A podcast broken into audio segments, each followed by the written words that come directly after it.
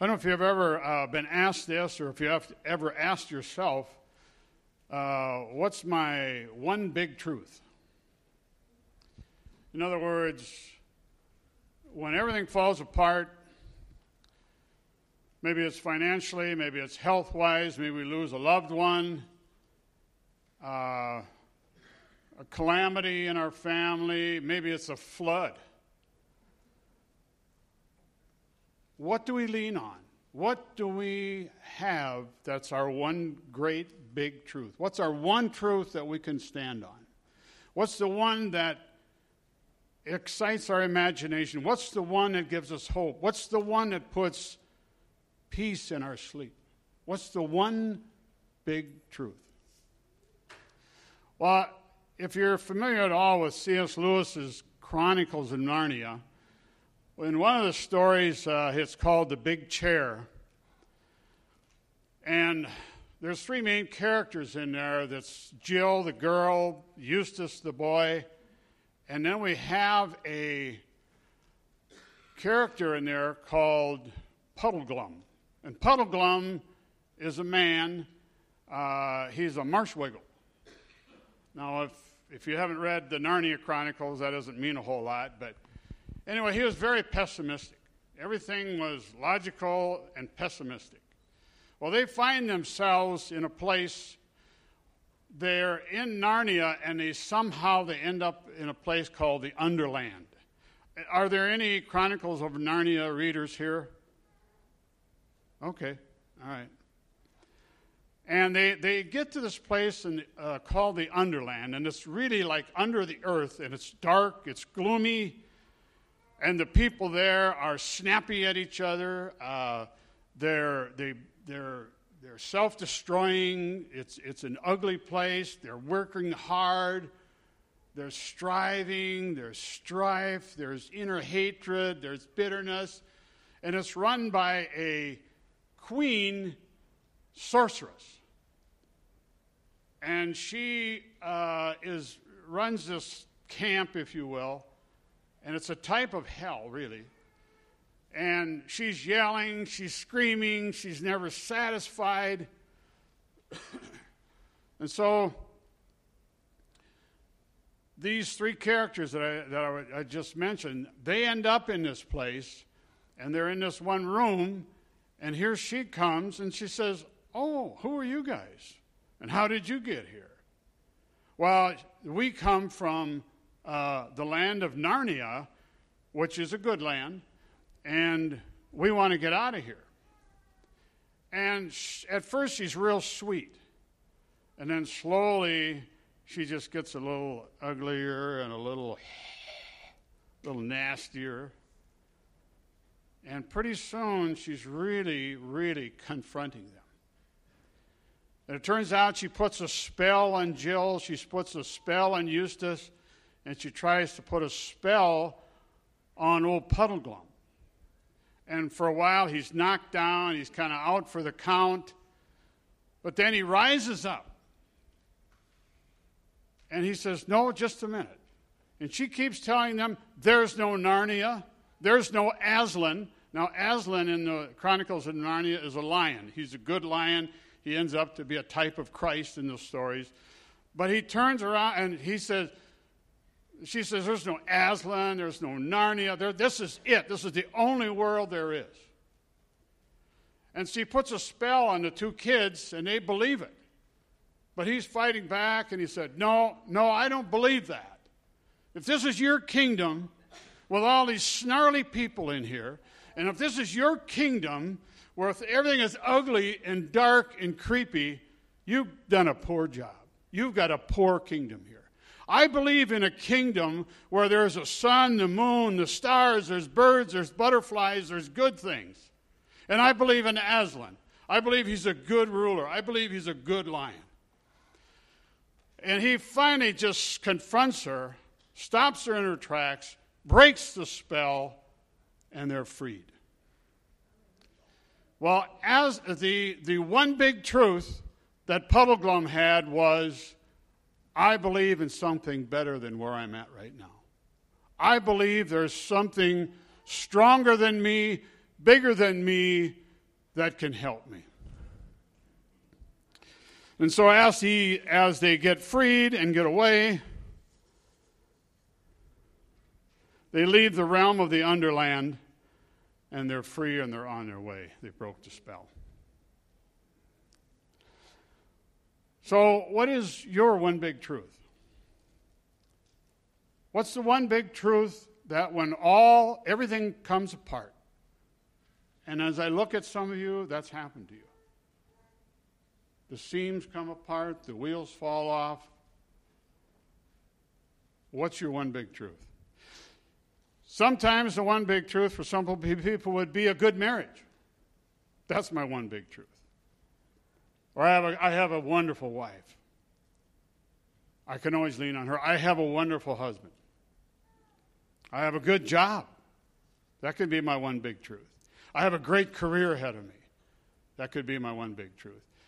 I'm a good athlete. I'm strong. That could be my one big truth. I have, I have great children. They're always there for me. I have wonderful grandchildren. I can always rely on them. I can always rely on my wonderful family. They always pull me through. Sometimes it's our intelligence. No matter what happens, I can figure something out. That's my one big truth. Or my one big truth was I'm attractive. I'm good looking. I'm handsome. I'm pretty. Maybe that's our one big truth.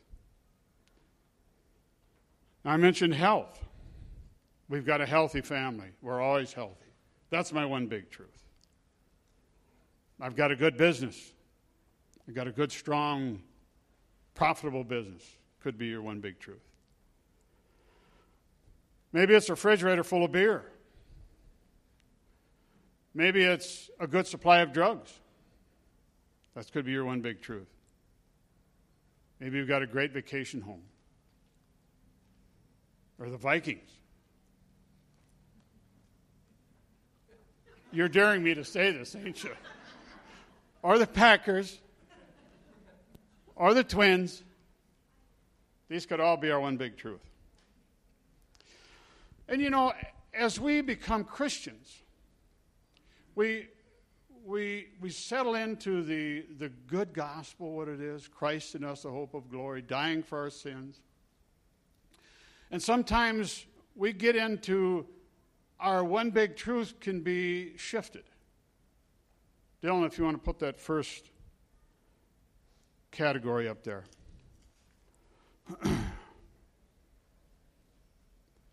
Sometimes you look at that and say, well, obedience. That's the most important thing, is to obey God no matter what. He demands it. Next one. Or we can say, no, my attitude. The most important thing is to make a good effort because God knows our heart. Or sacrifice. We say, well, sacrifice is the most important thing. We've got to give God our best because He gave, gave us His best. And fruit.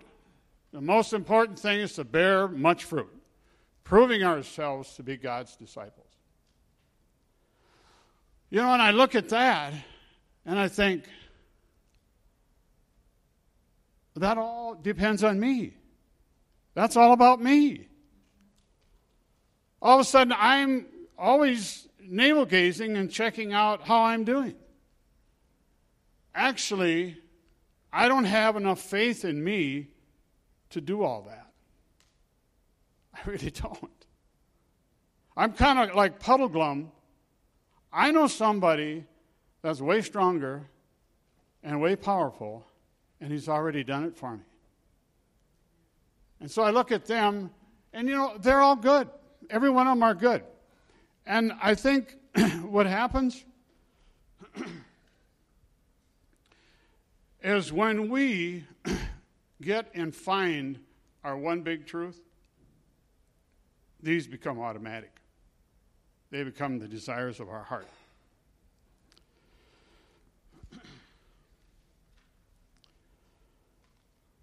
You know, the last uh, couple weeks I've been, uh, well, last month I've had, when I've had time, I've uh,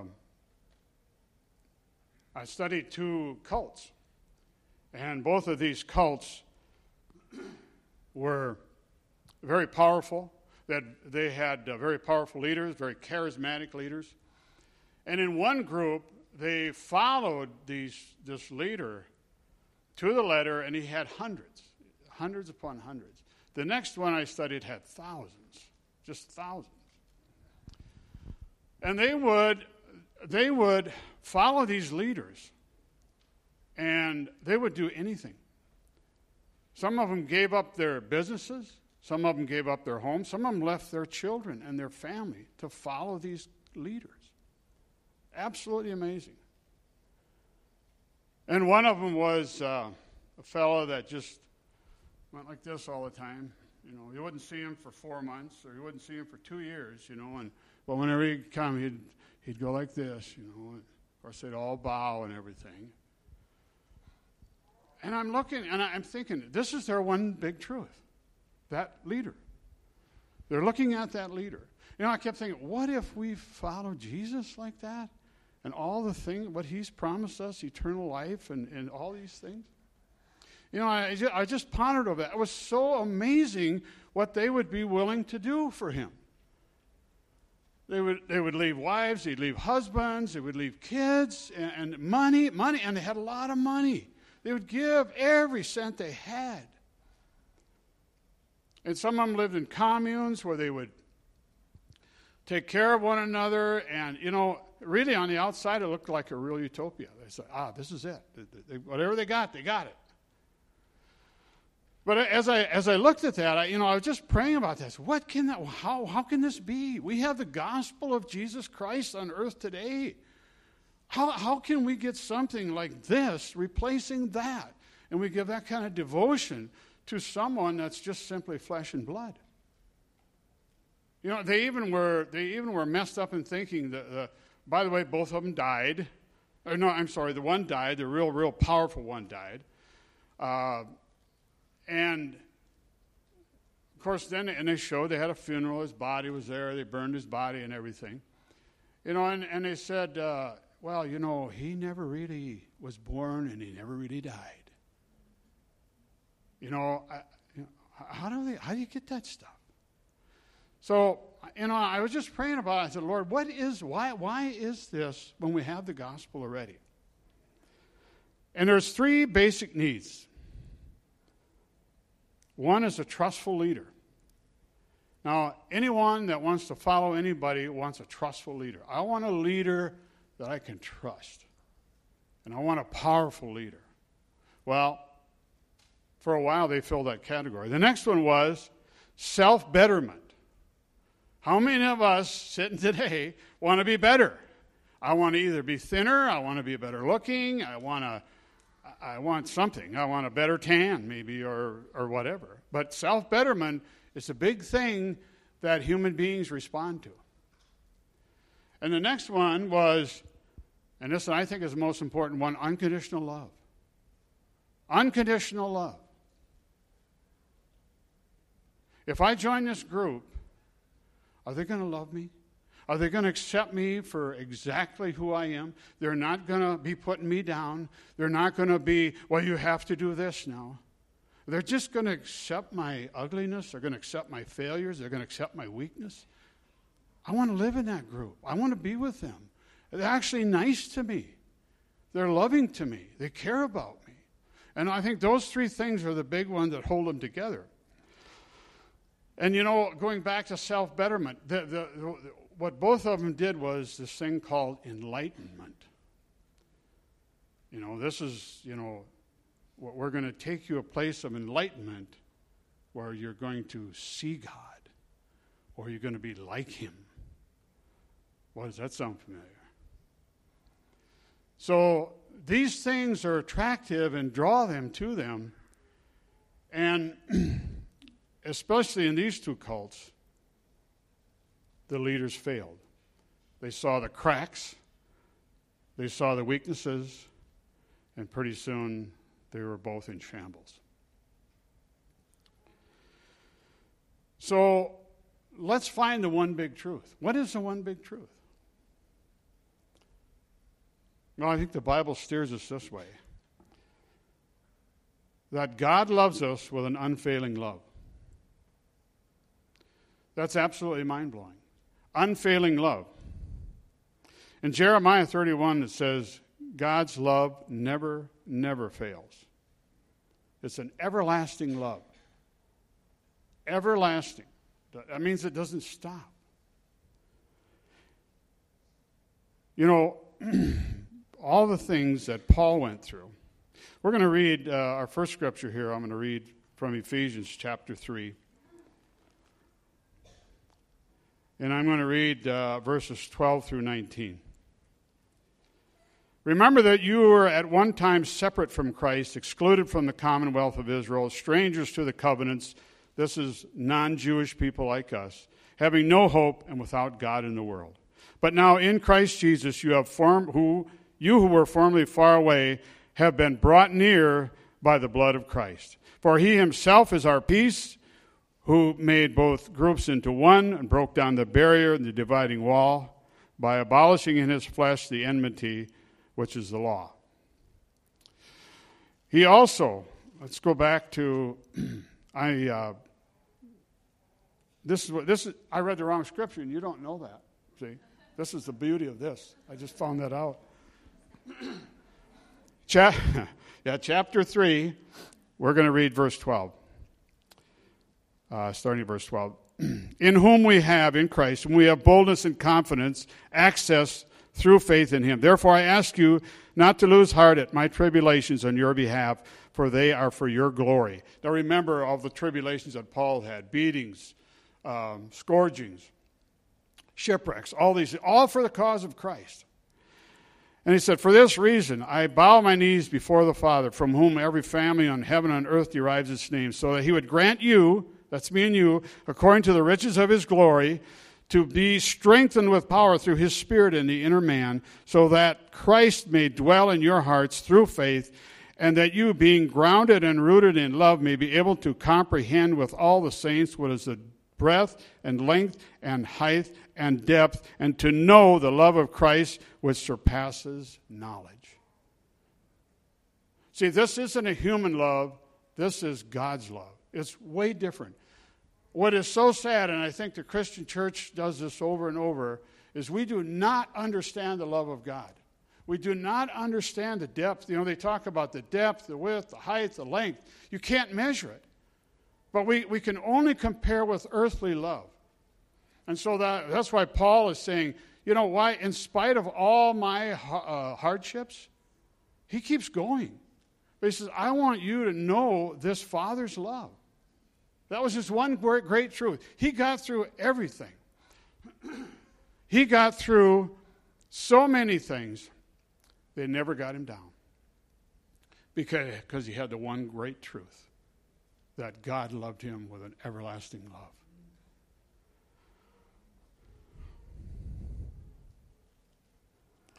You know,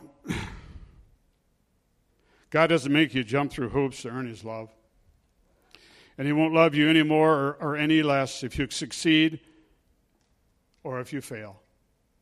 Don't you like that? He can accept me just as I am today, with all my failures, all my shortcomings, all my stupidity, all my dumb comments, all my wrong decisions. He still loves me. You know, I had a chance to minister to someone this week, and uh, they're a recovering alcoholic. And so they called me, and, and uh, this person said, Well, I've slept a couple times. And you know, in the world of addictions, uh, a lot of times you're measured by if you fail or succeed by not using. And so what I, what I, what I shared with this person was, you know, when you got drunk, you know that God was still loving you? He still loved you. If you went on a week binge, He still loves you. He still loves you. He still loves you than if you were preaching to thousands of people. See, that's God's everlasting love. And she said, no, I've never heard that before, this person said. I've never heard that. I always thought everything was a measurement. You know, when you go through addiction and you go through treatment and all those kind of things, that's how you're measured. Well, how long have you been sober? Or how many years, how many days have you been sober? It's always a measurement. You know, that's good in its own way, but that's not the Heavenly Father's love. The Heavenly Father says, I'm, through, I'm with you on this whole thing. I had a chance to minister to a, a an older gentleman here about uh, a year or so ago. He called me up and he wanted to talk to me, and, and he's uh, active in his church. He's a grandfather, he's a father. And he said, I'm addicted to pornography.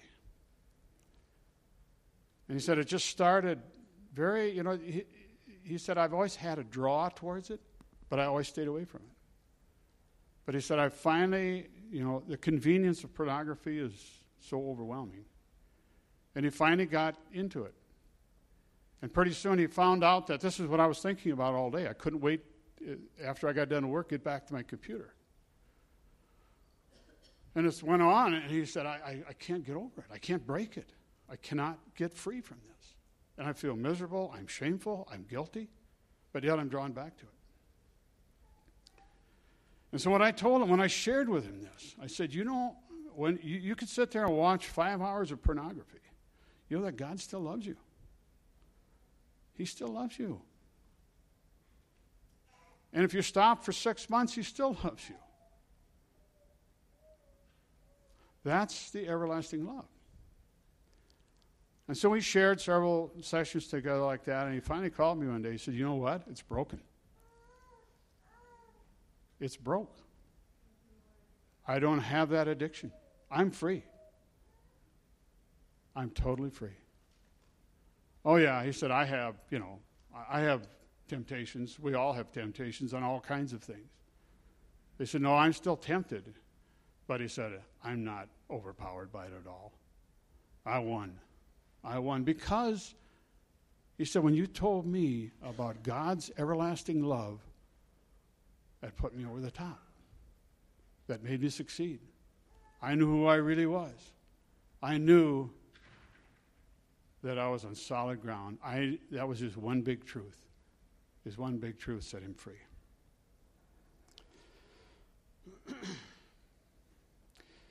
we read in the Bible in 1 John that God is love. But as awesome as God's love is to us, it will have no effect on us if we don't know it.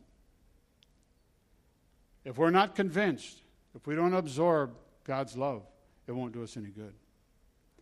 We'll stay in our tri- tribulation, we'll stay in our situations. I just want to turn, as I wrap up here, I want to look at Luke uh, chapter 15. And it's a story that we're all familiar with. It's the story of the, actually, the prodigal son. We always call it the prodigal son. But actually, there's three main characters there's the father, there's the prodigal son, and there's the other son. And basically, that chapter starts out in Luke 15. It says, Now all the tax gatherers and the sinners were coming near to him to listen to him. This was Jesus. And both the Pharisees and the scribes began to grumble, saying, This man receives sinners and eats with them. See, that's what religion does. See, the Pharisees and the scribes were squeaky clean. They were, uh, they, they, were doing it right. They were doing all the right things. They were doing all that obedience and uh, sacrifice and all these things. But you know, in, in uh, in John 5:42, this is what Jesus told the Pharisees. He said, "You do not have the love of God in your heart. You do everything else around it. You know, you keep clean, you keep the law and everything, you're, you're squeaky clean, but inside you're a dead man. You have no love inside you. So, as we read further on in verse uh, chapter 15 of Luke, we see where the love of God is, is uh, available in all these parables. You know, if, if you lose, has a hundred sheep, you lose one. The lost coin, uh, all those parables precede that. And we get to chapter, verse 11 of the prodigal son, and he had two sons. It tells about the two sons. The one son, we're all familiar with this, but the one son, uh, he wanted his dad's inheritance. He wanted the old man's money. He was, if the old man lived or died, I don't care. I want his dough. So he took off to a foreign country, uh, wild living, uh, un- unrighteous living, if you will. Uh, he finally spends all his money, he goes broke. He's got a job feeding the hogs, and he wanted to eat the hogs' food. That's how, God, that's how bad it got. There was a famine in the land. And so he says, I'm going back to my dad. And he says, I'm going to be a servant. I'm going to, uh, his, his servants, my dad's servants, live better than I do. So he goes back to his dad, and what does his dad do? His dad opens his arms. He runs to him. You know, that's an uncharacteristic thing of a, of a, uh, a father, a, a Jewish father, if you will, is running to your son, especially if he's been a bad son. But he runs to him and embraces him. And he said, You know, I just want something to eat. I just want to be taken care of a little bit. And so, what does the dad do? He turns around and he throws a party. He killed the fatted calf. They save the fatted calf for a big event like this. And so they butcher him and they have a big feast. My son was dead and he's back.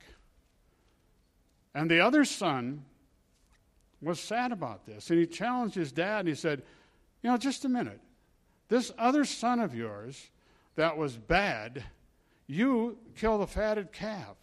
You wouldn't even give me a goat to celebrate with my friends.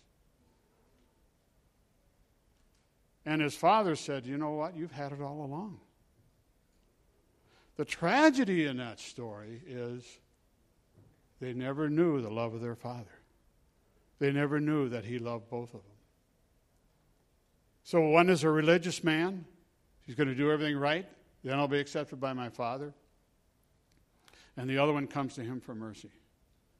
And both of them, their heavenly father, or their, their, their earthly father, loved them deeply. What would be the one big truth that you would want to tell your children, your family, your loved ones? What would be the one big truth? What, what would set them apart? What, what would set their sail? What would, what, what, what would get them through life? Well, we can say that above all else, that God loves them with an unfailing love. Religion would tell them that God is standing with crossed arms, stomping on his foot, and said, You better shape up. Well, thank God Jesus shaped up for us, and we can trust in him. Grace says that his arms are always open to us. You know, we can't prepare ourselves or our families for the snares and the pitfalls and the mines that this world will throw at us. Who knows what evil enchantress lies for our children or ourselves? We don't know. But if we know the love of our Heavenly Father, that Almighty God is for us, not against us, it won't matter who comes to us. It won't matter who comes after us because we have the one great truth. We have the unfailing love of our Heavenly Father. Let's pray. Lord, we thank you for the examples in the scriptures. And Lord, we know today that we haven't even touched the surface on this. Lord, we know that this is something that we could spend hours, weeks, and months on. Because the world attacks us and puts a, value, a different value system in us. Instead of the one big truth that you love us with an unfailing love. Lord, we want to absorb this today. We want to download this, Lord. We want this to have to be part of our life. We want to have this as our one big truth. We want to have this as our one big step, our one big boat we can get into. Lord, we want this to replace everything. We want this to replace all the things we talked about earlier that could be our one big truth. Lord, we know every one of them are going to be gone by the wayside.